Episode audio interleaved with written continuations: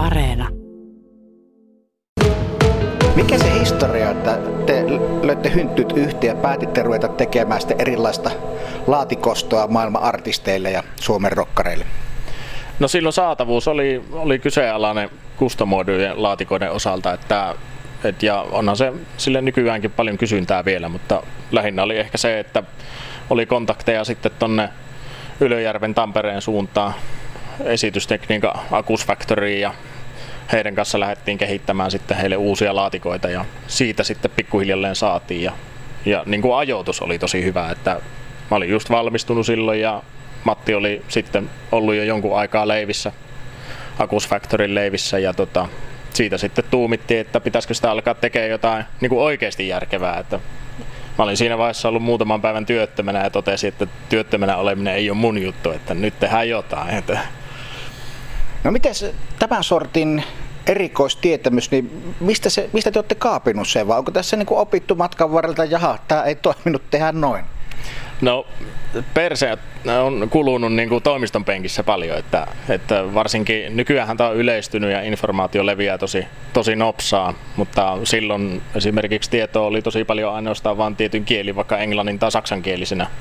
Suomessa oltiin tosi jälkijunassa vielä tässä, niin sitä vaan lähdettiin tutkimaan ja sitten semmoisen niin sanotun trial and error, eli Eli kokeile ja epäonnistu. Tai... Tiedä taktiikan. se, sen, sen mukaan sitten lähdettiin kehittämään ja, ja siitä pikkuhiljalleen hiomaan ja tietämystä ja toki sitten kenttätieto on tärkeää, että täytyy myös saada sitä palautetta niiltä käyttäjiltä, että mikä, mitä niille laatikoilta niin toivotaan ja miten niitä, ne haluaa, että niitä käytetään. No minkälaisia kaikkia laatikoita teillä on? Tässä on kaksi. Kerro mulle tuotteistanne. No tämä on nyt silleen myöskin aika mielenkiintoinen tilanne, että yleensä kun meillä valmistuu tuote, niin se lähtee niin kuin heti maailmalle. Mutta tässä on esimerkiksi semmoisen helsinkiläisen orkesterin kuin Wheel yhtyeen kitarakaappi ja kitaran nuppikassi. Eli, eli näissä säilytellään vahvistinta ja kaiutinta ja näitä voi sitten runnoa sillä kiertueella miten sattuu, että ne laitteet kuitenkin pysyy ehjänä.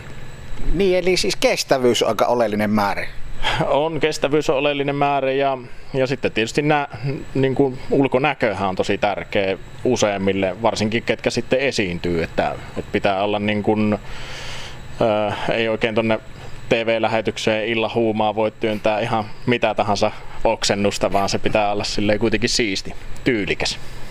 Teillä on satoja artistikontakteja eri tavoilla. Muun muassa Nightwish on teidän, teidän yhteistyökumppani. Miten tämmöiset nimet napataan? Se yleensä artistit ottaa itse yhteyttä tai, tai sitten tota, he näkevät tuotteen jossakin ja toteavat, että he haluavat samanlaisen. Se on aika tyypillinen semmoinen niin sanottu referral-taktiikka. Mutta kyllä se sitten yleensä tulee joko, että he eksyvät meille tai sitten he kuulevat meistä jostain. Ja toki onhan meillä sitten markkinointi, joka sitä boostaa tuolla internetissä. No minkälaisia yksittäisiä toiveita artisteilla ja bändeillä on noiden lodjujen suhteen? Miten, miten spesifiksi se fiksaaminen voi mennä? Öö, se on laidasta laitaan. Toisille kelpaa ihan, ihan se bulkki ja toisille taas pitää olla sitten tosi niin kuin viimeisen päälle hiottu ja, ja sehän on niin kuin sitä meidän hommaa just se, että me niin kuin hiotaan ja hierotaan sitä tuotetta niin pitkään, että se on hyvä. Kerro mulle esimerkkejä hiomisesta. No yksi tyypillinen on nyt varsinkin, kun lento, lentomatkustaminen on tosi haastavaa ja jatkuvasti niin kuin matkapaketti koko ajan pienennellään, niin meillä hiotaan tosi paljon niitä painoja. Et saattaa olla, että on jonkinlainen kokonaisuus, mitä sitten lähdetään hiomaan, että tämä täytyisi mennä nyt tähän painoon. Ja sitä lähdetään siitä sitten pikkuhiljalleen karsimaan sitä painoa pois ja katsotaan, että mihin, mihin asti me päästään, että ennen kuin se sitten lopulta menee sinne ja, ja, ja sitten sit vielä kestääkin sen matkustamisen. Tällä hetkellä kahteen Pekkaan touhuatte keiteleläisessä vanhassa navettarakennuksessa. Mitä Casemakers on viiden vuoden päästä? No viiden vuoden päästä toivottavasti laajennetaan edelleenkin, että meillähän on kova, kova niin kuin kasvutavoite ollut koko ajan ja me niin kuin pyritään parantaa sitä laatua aina vaan paremmaksi ja sehän tarkoittaa siis jatkuvaa investointia.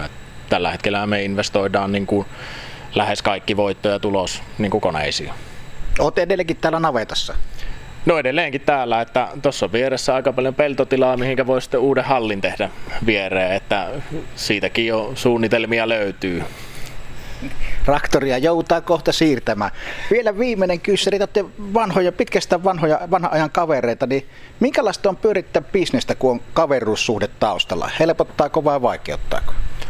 No meidän kohdalla se ainakin helpottaa, että, että, että me ollaan kuitenkin tunnettu niin pitkään, että me uskalletaan sanoa, että, että jos joku asia ottaa päähän, niin siitä pystyy sanoa suoraan ilman, että toinen niin verisesti loukkaantuu ja kävelee heti kotiinsa. Että, että, että se helpottaa aika paljon ja toki sitten se keskusteluyhteys on tärkeä, että täytyy pitää se ilmapiiri avoinna ja puhua asioista, milloin nähdään sitten epäkohdat ennen kuin tulee sitten isompia ristiriitoja.